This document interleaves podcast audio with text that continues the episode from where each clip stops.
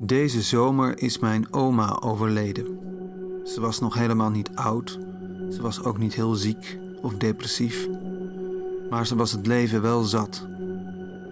Mijn opa was twintig jaar eerder al overleden. Samen hadden ze de eerste coronapandemie, het uiteenvallen van de Verenigde Staten en het afbreken van het laatste poolijs meegemaakt.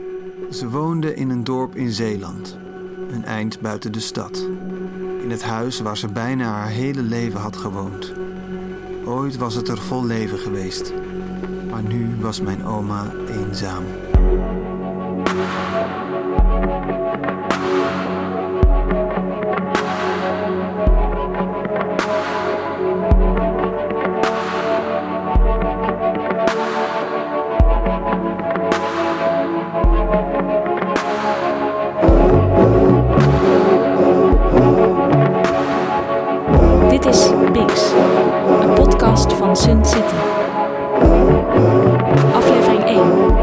Oude huis in Zeeland.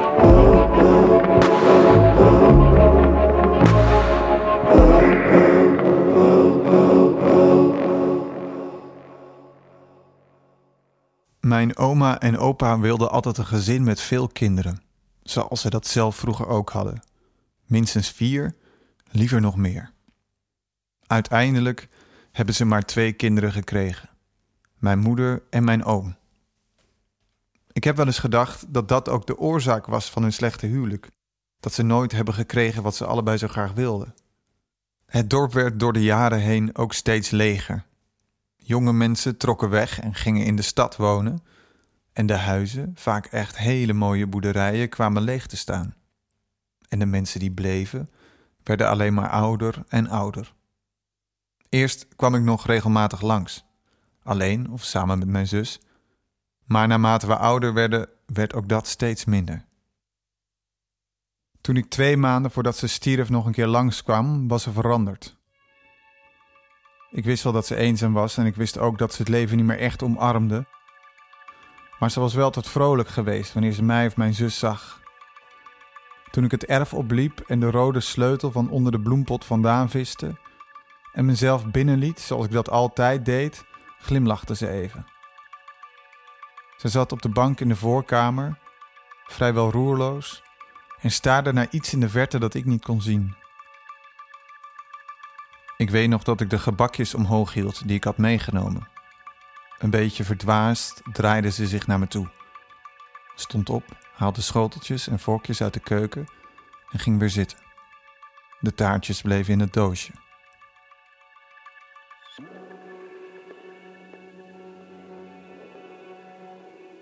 Even was het stil voor ik haar vroeg hoe het met haar ging. Ze haalde haar schouders op. Ik leef nog steeds, zei ze. Ja, natuurlijk lachte ik. Maar hoe voel je je? Precies hetzelfde als 30 jaar geleden. Alles werkt nog. Het lijkt alsof er nooit een einde aankomt. Wil je dat dan? vroeg ik.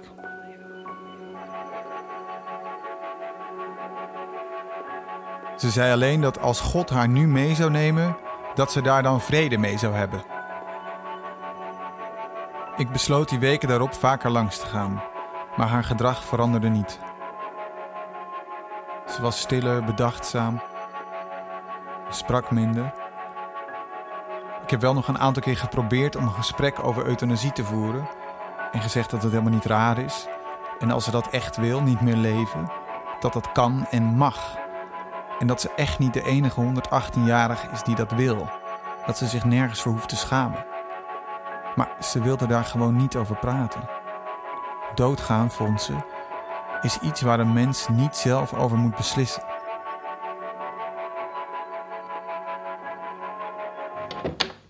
Het huis van mijn oma kon je alleen bereiken door steeds een kleiner weggetje te nemen. Van de snelweg naar een N-weg, naar een lokale weg, naar van die smalle wegen zonder strepen, waarbij je altijd een beetje door het gras moet als je elkaar passeert. En uiteindelijk een soort lang erfpad met kiezels dat uitkwam bij een groepje huizen. Het grootste huis was het huis van mijn oma. Als kind kwam ik er vaak. Eerst werd ik gebracht, En later ging ik zelf met de monorail. Het was een oud huis met veel kamers en in het midden een grote open ruimte waar ooit een stoof stond. Ik weet niet precies hoe die stoof eruit zag, maar in mijn verbeelding was het een soort groot koperen vat met van die ronde luikjes en draaihendels waarbij als je daaraan draaide weer ergens anders iets begon te fluiten met een hoop stoom en gesis. Werkelijkheid was het vroeger in de 17e eeuw een meekrapstoof geweest. Waar ze de wortels van de meekrap, een soort plantje dat toen veel in Zeeland verbouwd werd, stoofde, droogde en tot poeder vermaalde. Dat poeder was rood en werd gebruikt voor de kledingindustrie om textiel mee te verven. Booming business destijds. Ik heb dat verhaal honderd keer gehoord. Maar pas nadat mijn oma dood was, heb ik een keer opgezocht wat meekrap nou precies is. Een saai groen plantje met krioelerige bruine wortels. In de verhalen van mijn oma was het veel mooier. Je kon van alles doen bij mijn oma. Het huis was groot, maar de tuin achter en het groen eromheen was nog veel groter. Als kind speelde ik en mijn zusje uren in de tuin. Bouwden we hutten, fikkie stoken, wat natuurlijk absoluut niet mocht. Maar het liefst ging ik samen met mijn oma de koeien voeren. Die zij en de buurman als huisdieren hadden en die vrij rondliepen in het weiland voor het huis. Het waren er niet veel, een stuk of vijf, en verschillende soorten. We liepen dan naar het hek met een bus Bix, een soort droge voederkorrels in een grote collectebus, als je die vroeger had. En mijn oma schudde die bus dan op en neer.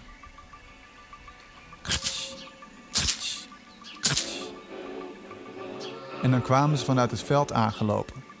Altijd eerst de twee rood-witte en dan de zwart-witte. Ze waren heel aanhankelijk, die koeien. Ze kenden mijn oma. Ze likte haar hand en duwde met hun kop tegen haar aan. En mijn oma praatte ook tegen ze, alsof ze haar echt konden verstaan. En het leek ook alsof ze haar echt verstonden. Het huis van mijn oma was sowieso een magische plek. Groot met heel veel kamertjes en geheime plekken. Ze had in haar leven veel gereisd en had van alle gebieden iets kleins meegenomen. Poppetjes, schilderijtjes, stenen, een pen en andere objectjes waarvan het niet helemaal duidelijk was wat het nou precies deed. Maar het bijzonderst vond ik de penny die ze had meegenomen uit de Verenigde Staten. Toen de Verenigde Staten nog de Verenigde Staten waren. Het stelde niets voor en er waren vele miljoenen van geslagen. Maar toch voelde het als een soort reliquie, een erfstuk uit een verloren rijk. Uiteindelijk heb ik het ook gekregen, op mijn twaalfde verjaardag omdat mijn oma vond dat ik, nu ik naar de middelbare school ging, wel wat extra geluk kon gebruiken. En sindsdien heb ik het altijd bij me. Ik mocht altijd in de bedstee slapen in de voorkamer van het huis. Die bedstee gebruikte ze zelf nooit, maar als ik er was, werd die altijd speciaal opgemaakt. Mijn oma sliep in de slaapkamer boven, die ook precies boven de bedstee was. S'nachts was het altijd heel stil in het huis en ook buiten hoorde je bijna niets. Soms het zachte ruisen van de wind langs de bladeren van de oude eik in de voortuin. Een verloren kikker. Meer niet. Heel anders dan de stad, waar je altijd wel mensen hoorde of op zijn minst het monotone gezoem van de generatoren van het metronetwerk. Soms beving die stilte me en had ik het gevoel dat ik helemaal alleen was. Dat ik de enige was die leefde, dat alles verder dood was. Dat was altijd mijn grootste angst. Erachter komen dat je helemaal alleen bent. En dat alles wat je dacht te kennen alleen in je verbeelding had bestaan.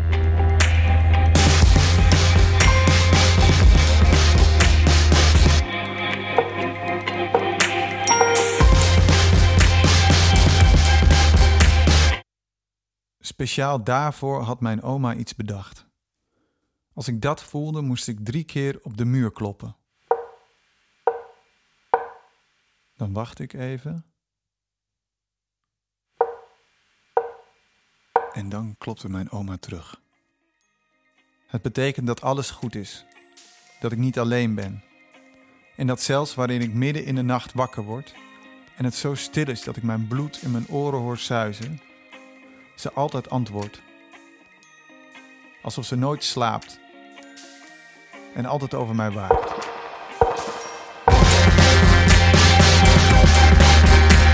Even stil.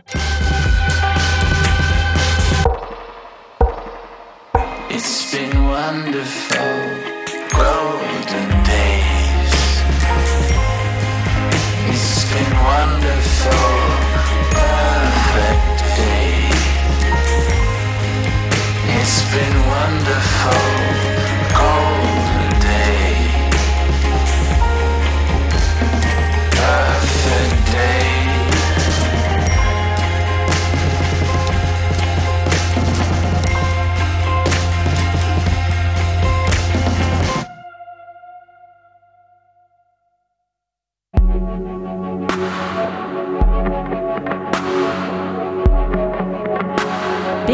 Is een podcast van kunstenaarscollectief Sun City.